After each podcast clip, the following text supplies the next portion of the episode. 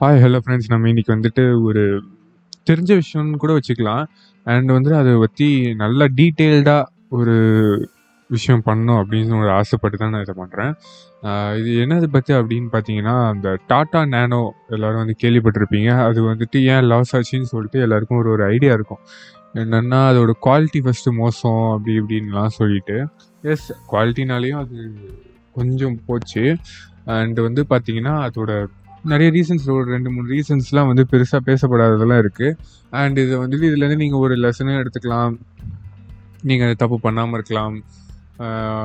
So வந்துட்டு அந்த கெட்ட நேரத்துலேருந்து எப்படி தப்பிக்கலாம் அப்படின்னு சொல்லிட்டு ஒரு ஐடியா உங்களுக்கு கிடைக்கலாம். ஓகேங்களா சரி ஓகே நம்ம இன்னைக்கு வந்து என்ன பார்க்க போகிறோம் அப்படின்னு பார்த்தீங்கன்னா அந்த இதை தான் கொஞ்சம் டீட்டெயில்டாக பார்க்க போகிறோம் இல்லை இப்போ வந்துட்டு எல்லாருக்குமே தெரியும் ரத்தன் டாட்டா வந்துட்டு டாட்டா குரூப்பே வந்துட்டு ஒரு வேற லெவலுக்கு வந்துட்டு கொண்டு போனார்.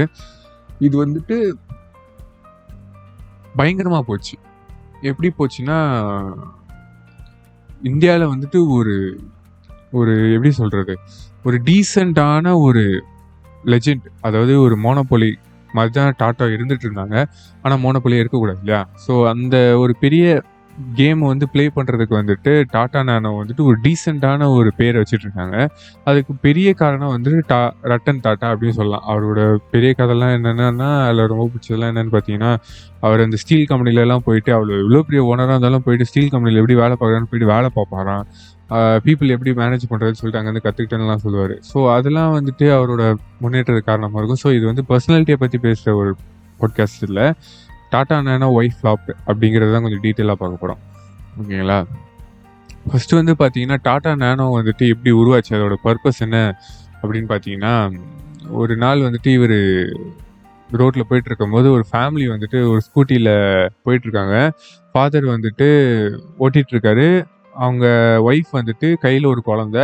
அவங்க அப்பா முன்னாடி வந்துட்டு ஒரு குழந்த இருக்குது இவங்களுக்கு அப்போன்னு பார்த்து மழை பெய்யுது. மழை பெய்யுறப்போ பார்த்தீங்கன்னா ரொம்ப தட்டு தடுமாறி வந்துட்டு ஒரு ஒரு மழை பெய்யுதுன்னு சொல்லிட்டு ஒரு கூரை கீழே வந்து போகிறாங்க அதை வந்து இவர் பார்த்துட்டு நம்ம ஏன் வந்துட்டு நம்ம சின்ன சின்ன low middle class low middle class middle class upper middle class அப்படிங்கிறத வந்துட்டு நான் நிறைய போட்காஸ்ட்டில் சொல்லியிருப்பேன். திருப்பி சொல்லணும்னு அவசியம் இல்லைன்னு நினைக்கிறேன்.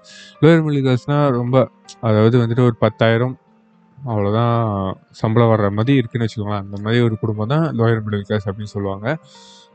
இந்த மாதிரி இருக்கிற ஒரு குடும்பத்துக்கு வந்துட்டு நம்ம வந்து ஒரு வெஹிக்கிள் ஒரு அஃபோர்டபுளான ஒரு வெஹிக்கிள் கொடுக்கணும் அப்படின்னு சொல்லிட்டு இவர் யோசிச்ச ஒரு ஐடியா தான்